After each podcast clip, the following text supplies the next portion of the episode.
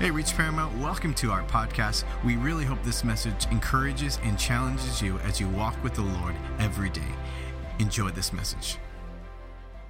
really wanted to take time tonight to do that. We just uh, we can't do it with all, without all this help and all of these folks that have just labored together. Uh, what a tremendous collaboration of churches and leaders coming together. And I tell you, it, it, it's difficult to get people from different places to work together. But I tell you, Reach Network is getting it done. I say Reach Network is getting it done.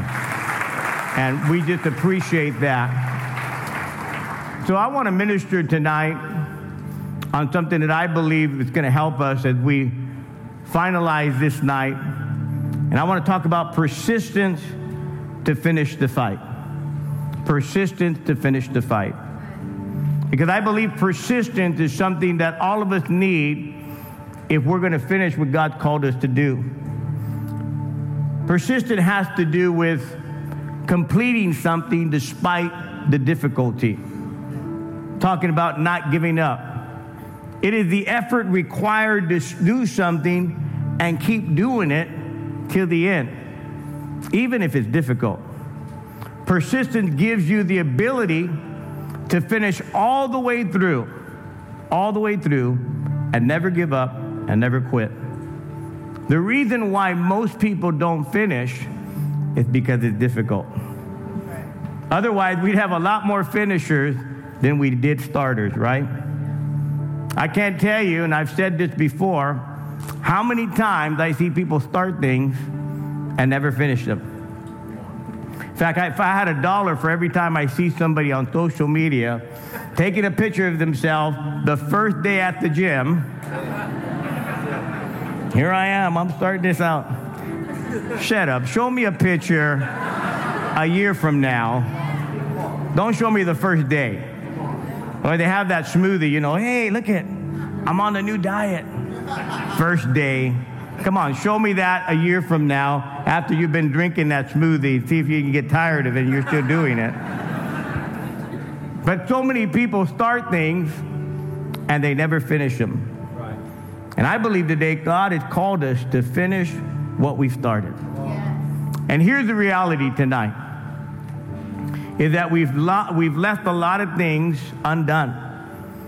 And really, there's a lot of people today that live life where they've been distracted by things and therefore they've not finished them. There's been a debris of unfinished projects, debris of unfinished dreams, unfulfilled commitments, unkept promises because they never finished what they started.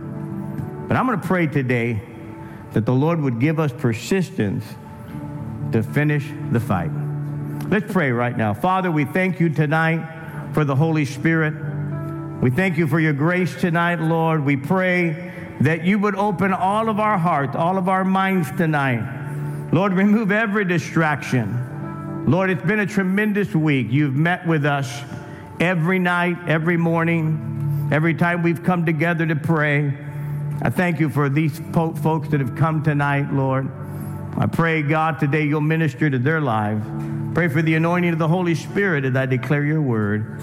In Jesus' name. And everyone said, Amen. Amen. So let me, let me just say this today that finishing is more important than most of us understand.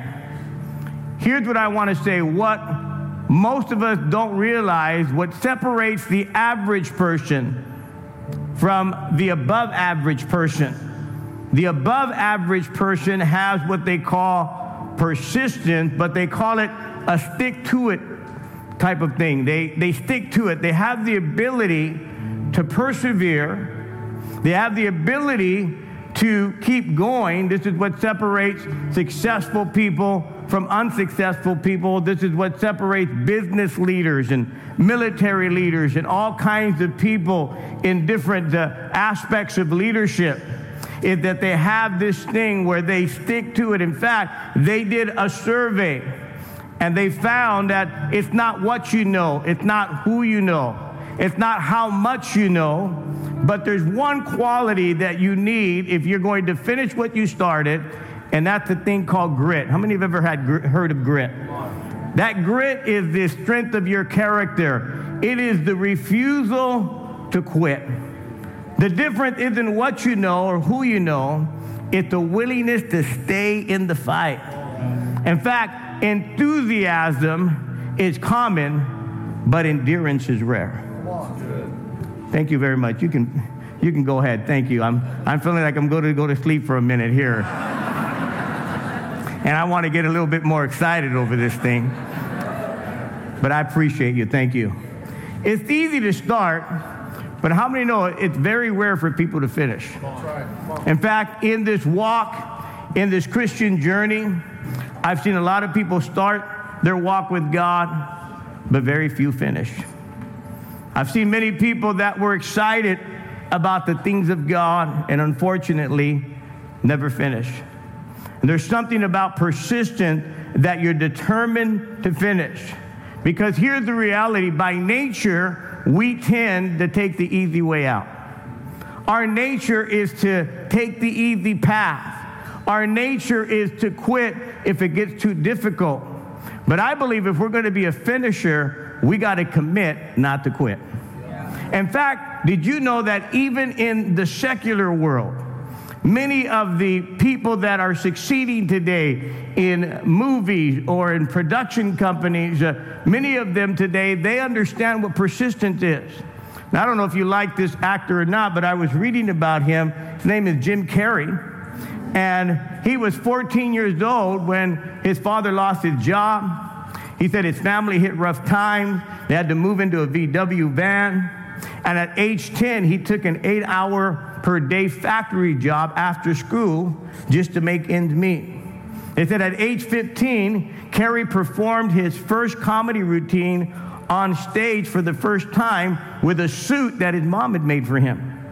And he totally bombed, but he was undeterred the next year, at 16, he quit, quit, quit school, focused on his comedy full time. Then he moved to LA, and shortly after this, he would park on Mulholland Drive every night and visualize his success. In fact, one of the nights he wrote himself a check for $10 million.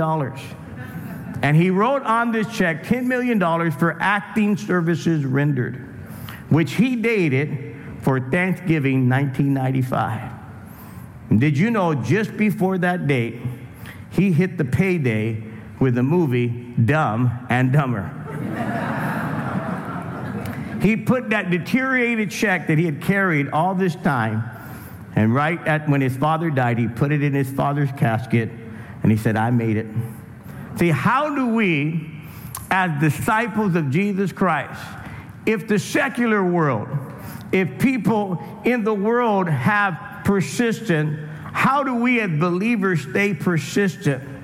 What is it that will keep us going? Because I'm going to be honest with you, there is the devil that doesn't want you to succeed.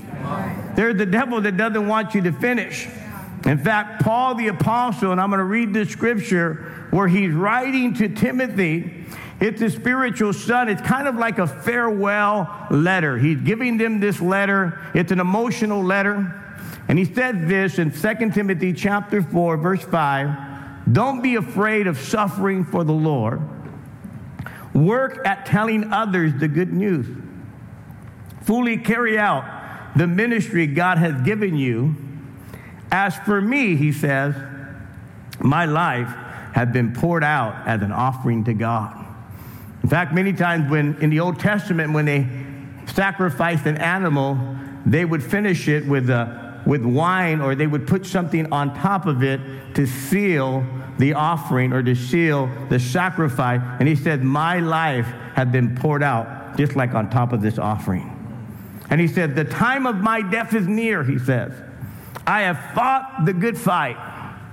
I have finished the race, and I have remained faithful. When you read the context of what's going on here, it's apparent that during that time that the Emperor Nero had already sentenced Paul to death. So keep in mind, Paul is probably writing from a dungeon. He's probably writing deep down in a dungeon and he's awaiting his death.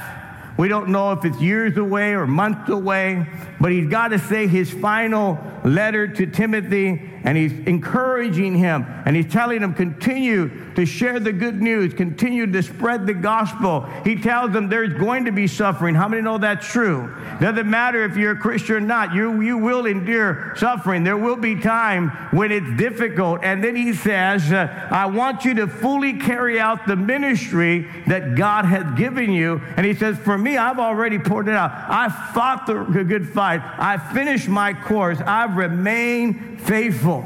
And when I begin to read this, I begin to realize uh, that if you read this story, this is the same thing that God would say to us right now. We need to finish the fight. Yeah, right. Now, if I can say anything to this next generation, I want to give you three F words, all right? I'm going to call you three F words.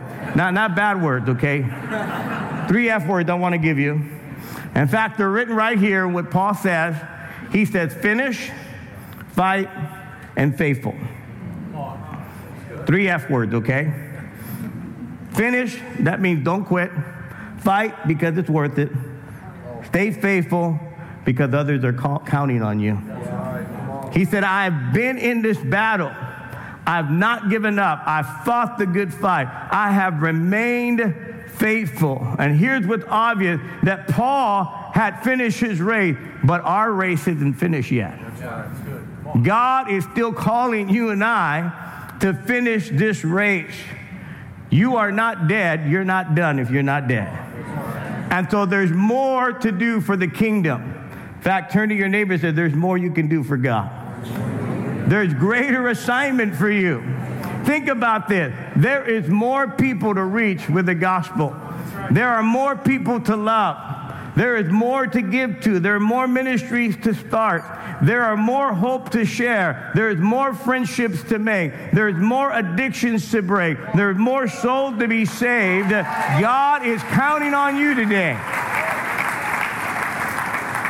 In fact, God is a God that is the finisher. Hebrews 12, 1 says, Since we're surrounded by so many examples of faith, we must get rid of everything that slows us down, especially the sin that distracts us. We must run the race that lies ahead of us and what? Never give up. It says, looking unto Jesus, the author and finisher of our faith, who for the joy that was set before him endured the cross, despising the shame and is seated at the right hand of the throne of God.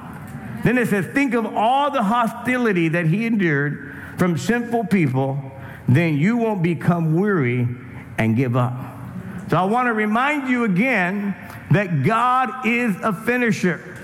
God doesn't do things and doesn't finish. God is not a God that does things partially. He's not a God that does things fractionally or fragmented. When God starts something, He finishes it. God is the finisher. God starts something and He intends to finish. The Bible says He's the author and finisher of our faith. And I will state this to you today. In fact, I will tell you, God gets agitated. God gets a little irritated when you and I start something and we don't finish it. When He created the world, He started it and He finished it. When He split the Red Sea, He started it and He finished it. When the walls of Jericho came falling down, He started it and He finished it. When Jesus healed the 10 leprous men, He didn't, He just healed five, He healed all 10. When He raised Lazarus from the dead, He wasn't walking dead, but He was alive. Uh, whatever God does, uh, what He starts, uh, He will finish it. in fact, Jesus hung on the cross and He said, It is finished. not that He was finished, but the plan of redemption was finished. God finishes what He starts. In fact, in your life, what God has started in your life, He's going to finish it. Philippians 1 6, being, 1 6, being confident of this very thing, that he who had begun a good work in you, what? Will finish it until the day of Jesus Christ. This should cause all of us to have a different perspective. It should cause all of us not to panic, not to be overwhelmed, uh, not to say what's going to happen. If God is working in your life, He will finish working in your life. If God got you that job, He'll help you finish the job. If God gave you that child, He'll help you raise that child. If God put you in ministry, He'll help you fulfill the ministry. God is the finisher, but you got to have enough persistence in you to finish. God's the finisher, but will you have persistence in your life to finish? Here's the reality all of us know this that Christianity is not a sprint, it's a marathon. A sprint over in 11 seconds or 10 seconds, but a marathon lasts for a long time. And the reason why many of us get distracted is because somewhere along the marathon, we get hurt, we get tired, we may even get sidelined, we may even trip and fall. And this is why many people today don't finish the race because they've allowed some of the hurt from the past, some of the pain along the way to keep them from finishing, or something has distracted them from staying focused uh, on the race. In fact, he says here in Hebrews 12:1, let us run the race that is before us and never give up. He said, remove everything or anything that would get in the way. In other words, there's things in our lives that if we're not careful can distract us from finishing this race. And let me just say this, let me be clear. Not all distractions are destructive, but many can lead to destruction. You may be doing some things right now that it's not destructive, but eventually, if you're not careful, if you put it before God, it can lead to destruction. All of us today, we have a unique race that each of us is supposed to run. And if we're not careful, we begin to run the race that people put on us. In other words, people have an expectation, and you begin to run their race, not your own race. You begin to run the race that your parents put on you that your peers put on you, that your coworkers put on you, that your loved ones put on you, and they may mean good by it, but it's not what God had for you. And sometimes we're involved in things that are wasting our time, that are not necessarily evil, but they're wasting our, they're not as important as the kingdom of God. What is distracting you from God's will?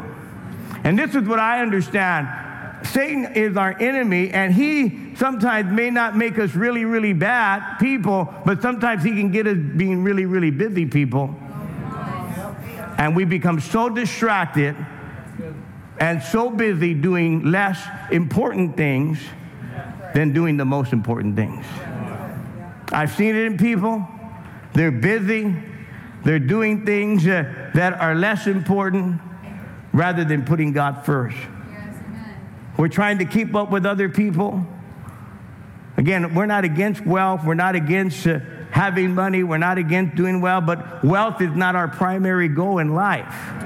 God is, am I right? We get involved in habits and we get distracted by social media. We've heard a lot about that this week. We get distracted by other things. Uh, we get distracted by our past.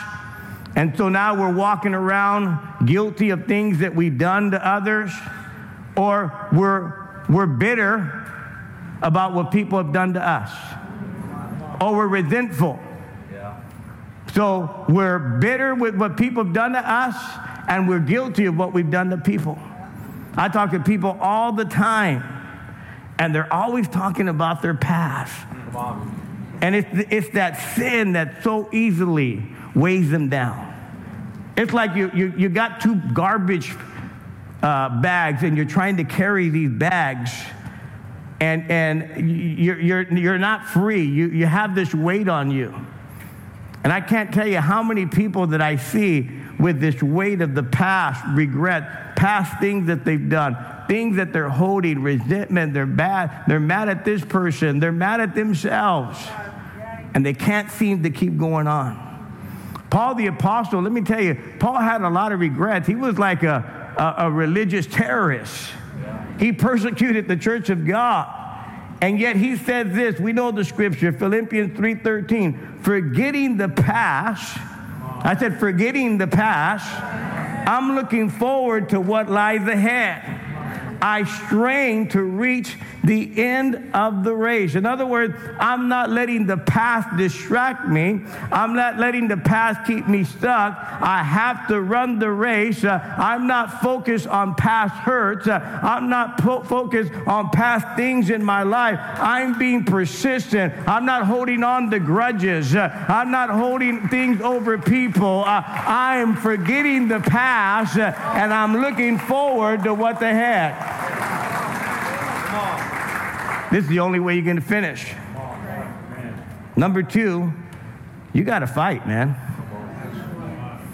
I can't tell you how many times I see people come get saved and they t- tell me how much they were a fighter. I fought 10 guys, man. You can't even make it to church. I'm staying home. I got an argument with my wife. God, really? You can't fight that? You know, can't get through a little bit? You know, my little battle? Come on. I told you what my wife calls them weeks off. Weeks off. You're weeks off, man. Here's the thing let's be honest. All of us have something inherently in us that causes us to fight. No matter what size you are, how tall, how small, if you're threatened, if your family's threatened, let's be honest, you're going to fight. I mean, people come, if I hear a noise at night, I'm to get a lamp or something. I'm to, you know, I'm to be this kung fu guy. I don't care. I'm to fight. Not like Pastor Eddie. We're, we're putting out a pistol, man. I mean, I wouldn't try to break in his house. I'm to tell you that right now. But all of us, we have a tendency to stand up for the weak. We have a tendency to stand up for injustice. Today, we have a lot of people that are investing their time fighting for equal rights, fighting for different causes, uh, and they're good causes, better jobs, uh, safer neighborhoods, all these things. Uh, and the good causes are endless, but there's no greater fight that you can be in than the fight of faith. So let me just say this. I want to take the opportunity to inform everybody in this room right now that we are in a war. I said, we are in a war. And here's the fact we're facing an invisible adversary who's aggressively attempting to hinder us from experiencing all that God has for us. And it's summarized in John chapter 10 when Jesus said these words, the thief comes to kill, to steal, or, and destroy. But I've come that you might have life and have it more abundantly. Now, this abundant life doesn't mean wealth, it doesn't mean safety, doesn't mean status. This abundant life does not consist of abundance material. That abundant word is called uh, what we call Zoe, which means the God kind of life or the God kind of plan. So we have an evil or invisible enemy by the name of Satan who's attempting to restrain us from experiencing all that God has for us. He is described as the enemy of God or the enemy of every human soul on earth. And so it's vital to understand that the influence of the enemy on the world and even in our personal life. But let me just say this to you. What the unfortunate news is, uh, and the unfortunate thing that happens uh, is that we have this, uh, the unfortunate news is that we minimize the reality of the war, and most believers act like they're not in one. There's a lot of things that are happening in your life there are these unique happenings in your life that you're dismissing as coincidental. And you're incorrectly assuming that these circumstances in your life are just part of everyday life.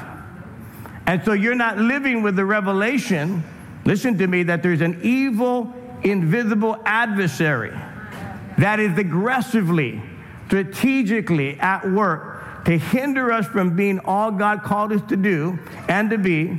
And here's the reality just because you don't think you're in one doesn't mean you're not affected by one. Just because you're ignorant that there's a war doesn't mean you're exempt from the consequences. And so we have this misunderstanding of the circumstances in our life, we're mislabeling them. We're looking at them as coincidental. We're looking at them like, man, uh, you know, why is all this happening to me? And so what we begin to do is we do our best in our own flesh to make our adjustments, uh, to make the best decisions that we know how. We've tried to operate out of our own ingenuity uh, because we don't recognize uh, who is opposing us. Uh, and here's, if you ask me, here is the greatest deception of the devil, the greatest fake news that, that you could ever hear. Uh, what the devil does best is to get you to believe that he doesn't exist. This is the biggest scam, I believe, that the devil has on people, and he's pulling it off today. Every single day, there's believers, you don't even realize you're in a spiritual fight.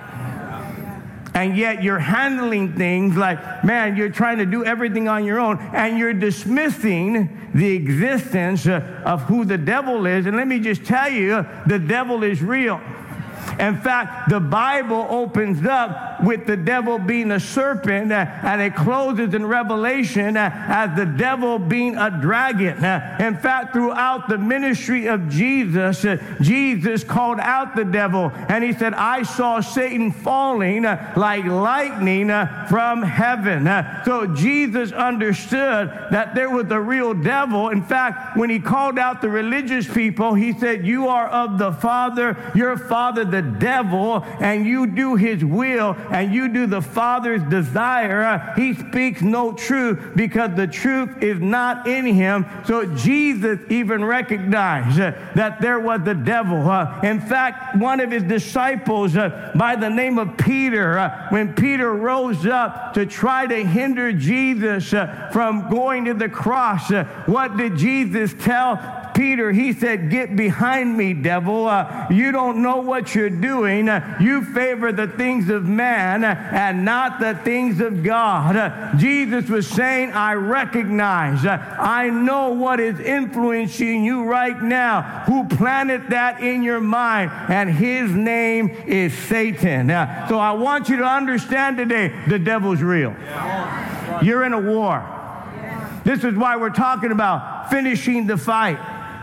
In fact, Paul the Apostle gives us a great description. He wrote almost two thirds of the New Testament. And you know the scripture, Ephesians chapter 6, he said, Be strong in the Lord and in the power of his might. Put on the whole armor of God, that you may be able to stand what? Against the wiles of the devil. That word wiles means strategies, it means deceptions and traps. Your battle is not against flesh and blood. Can I say that again? Yeah. Your battle is not against flesh and blood.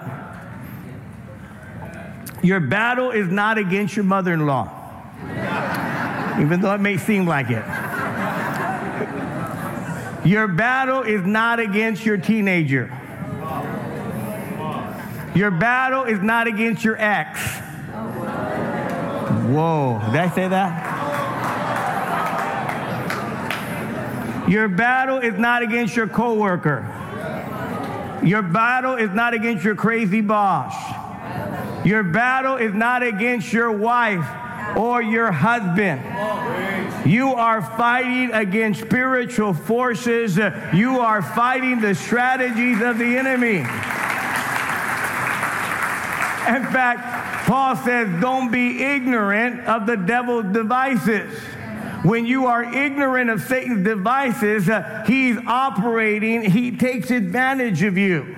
In fact, he says that sometimes the devil disguises himself as an angel of light.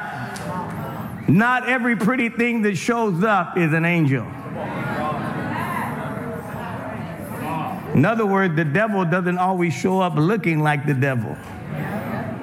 He shows up looking like something else. In the garden, he showed up like a snake. You know why the devil showed up like a snake in the garden? Because a snake is not out of place in a garden. Had he showed up like a devil, then Eve would have never engaged talking to him.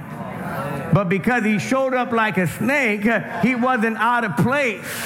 Now, I want to say to you, we all have, we may not have a literal garden, but you all have a garden. Your workplace is a garden where you work eight hours a day. Watch out for the snake at your job. Your home is a garden. And that snake or that devil can show up through the internet, can show up through all kinds of things that you're listening to. We better learn discernment again. Have you ever heard of the spirit of discernment? You know what that is? That's when the Holy Spirit puts a check in your spirit and said, Don't, don't look there.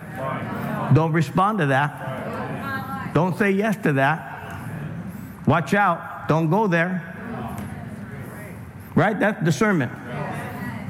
And then here, here, can I just say this? All of us have practical discernment. Even if you're not spiritual. Some people are stupid. I mean, now what, what is what is practical discernment?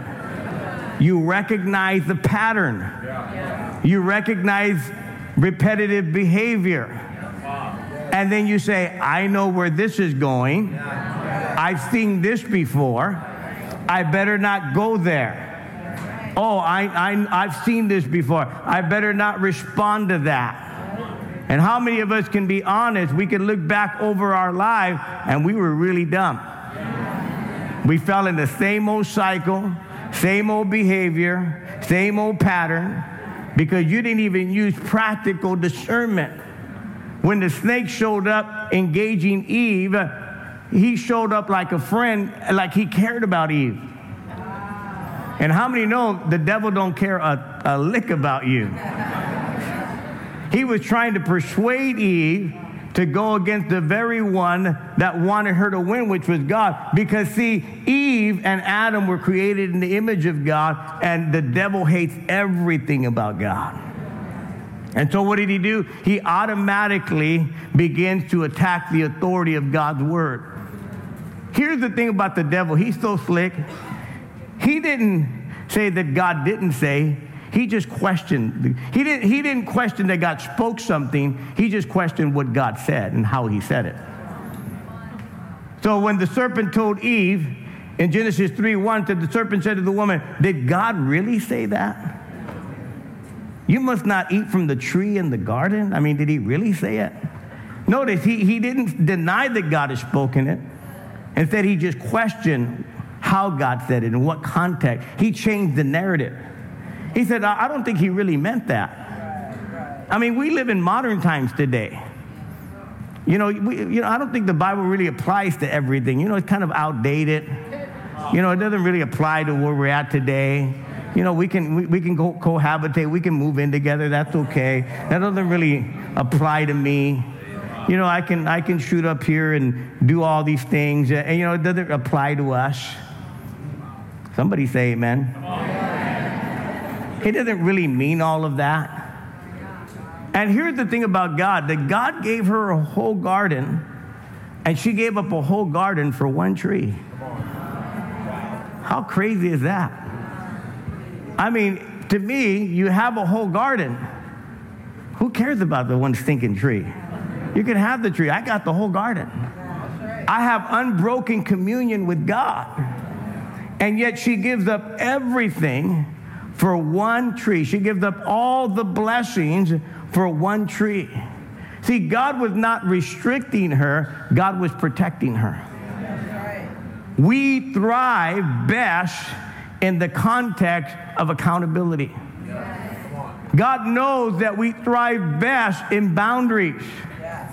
God knows that when we have accountability, uh, when we have boundaries, that we thrive best. When God begins to tell us, hey, listen, uh, I'm giving you some guardrails, I'm giving you some guidance. Uh, it's like a person uh, who created or invented the remote control. He said, man, I know the best place where this remote control will operate. Uh, keep it over here, don't put it in the dishwasher. Don't take a shower with the remote control. Because it doesn't work best in that environment. In fact, you might break it, you might destroy it. And God is saying uh, we work best when we do His will. We thrive best when we do what He calls us to do. God's telling us today we operate best when we do His will. Here's the thing about us today is that we're so busy fighting for our own rights. You know, I'm an American now. Life, liberty, and the pursuit of happiness. That's the Constitution. That's not the Bible, man. The Bible says, 1 Corinthians 6 19, don't you realize your body is the temple of the Holy Spirit who lives in you and was given to you? You do not belong to yourself, for God brought, bought you with a high price. So you must honor God with your body. This life and liberty is not to pursue happiness, it's to pursue holiness. I said it's to pursue holiness. We better take this war serious. I seen this video and I thought, is this serious? And I guess it is. Why don't you show that video? It's a real video. I go, man, is that real? Bei den Finnish Hobbyhorse Championships gab es viele verschiedene Prüfungen auf sechs Plätzen in diesem Jahr. In der Dressur gab es die Kühe, eine normale Prüfung und die Dressur Championship, bei der jedoch nur Teilnehmer aus Finnland starten konnten. Die Kür war eine Freestyle-Aufgabe mit Musik. Hier gab es vorgegebene Lektionen, wie zum Beispiel der versammelte Ballon, yeah. die Passage oder Galoppirouette. It's serious competition, man. wurde neben den Lektionen der Rhythmus, die Balance, They're, that's real right now. die Ausdauer, They're giving it their all. They're giving it their all right now. That's what it's about. Okay, you can you can turn it off now. Wow. Can I tell you something? We think Christianity is like a little horse hobby thing today. Come here. So we go around with this little horse. The hippity hop here, hippity hop there, a little prancing there, a little talking like that. See that? That's how a lot of Christians live their life. Hippity hop here, hippity hop there, hippity hop to church here, hippity hop to there. And you don't take your Christianity serious. The Bible says if you're barely walking with the foot soldiers, what are you going to do when the horses come? If you're barely walking with the foot soldiers and you're worried there, what are you going to do when the real horses come? How are you going to handle that? See, I'm telling you today, we, we walk around in our Christianity like a little hippity hop horse. You don't realize you're in a battle. You're fighting for your family. You're fighting for your ministry. You're fighting for the souls of people. This is the real battle today. You better take this thing serious. See, see our, our, our, world today, we don't have a sociology problem. We don't have a biology problem. We don't have a psychology problem. We have mislabeled, we have misdiagnosed what's going on in our world today. In our world today, when they won't even talk about a, a, a gender revealing because they say, well, we're not sure what it's going to be yet after. Going to let the baby decide. When you got teenagers that are mutilating their bodies because they want to identify a certain way.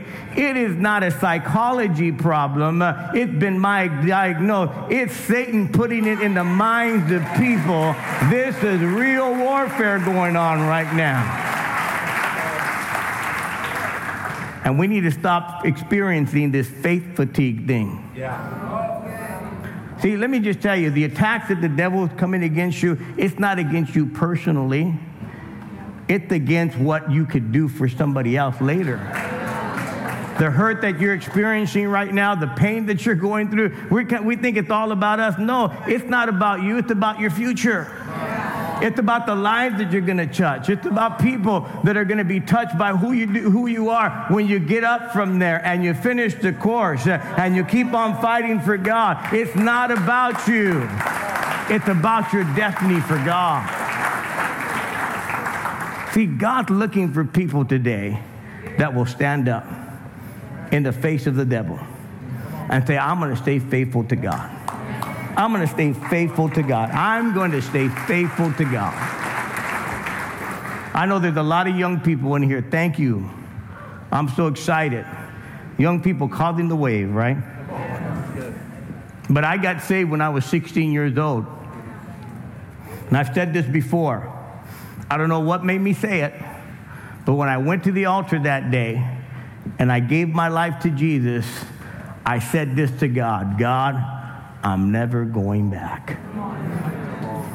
I'm going to serve you the rest of my life. And can I tell you, I intend to keep that commitment. I intend to keep that commitment. God's looking for faithfulness today. I can't wait to hear those words. Well done, thou good and faithful servant. You know, our intentions today is still to reach the lost. Yeah. There are people that are still lost. There are people, there, our church, our, we don't have enough churches. There's still more cities to reach for the kingdom of God. There's still lives to be touched. We can't sit around hippity hop with these little horses. We need to be praying. We need to be doing our job. We need to be diligent. We need to be fighting. We need to be faithful. The Bible says, man, it was, a, it was that shepherd that left the 99. He left them in a safe pen, not the penitentiary, but a safe pen. and he went after the one. The Bible said that lady had 10 valuable coins. She lost one, and she went looking diligently and found that one. The father waiting for the prodigal son. They were lost, but they never lost their value. There are people today, they're lost, but they're valuable to God.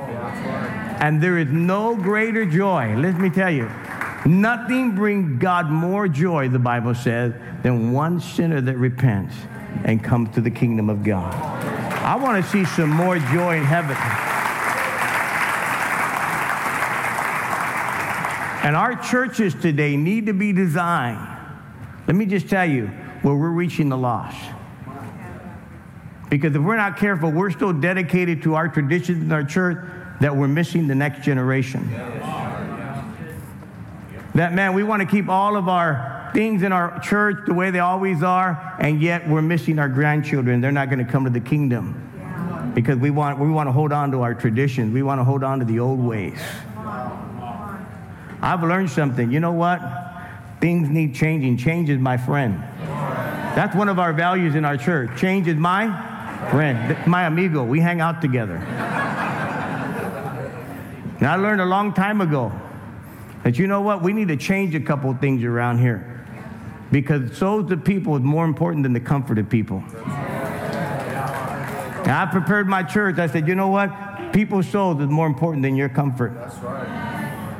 I want to see people saved. I want to see lives change. Yeah. I, I want to keep fighting for the kingdom of God, for people to come to the kingdom. And I'm going to set up my church uh, that people can walk into my church uh, and the presence of God can get a hold of their life. The Bible says, listen to me, in the book of Corinthians, that man, when they hear the prophetic word, that they'll go down on their knees and cry and call out to God.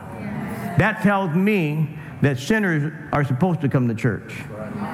In fact, it was sinners that came to a prayer meeting. They heard Paul or Peter the apostle preach uh, after a prayer meeting. They came and gathered, what's going on here?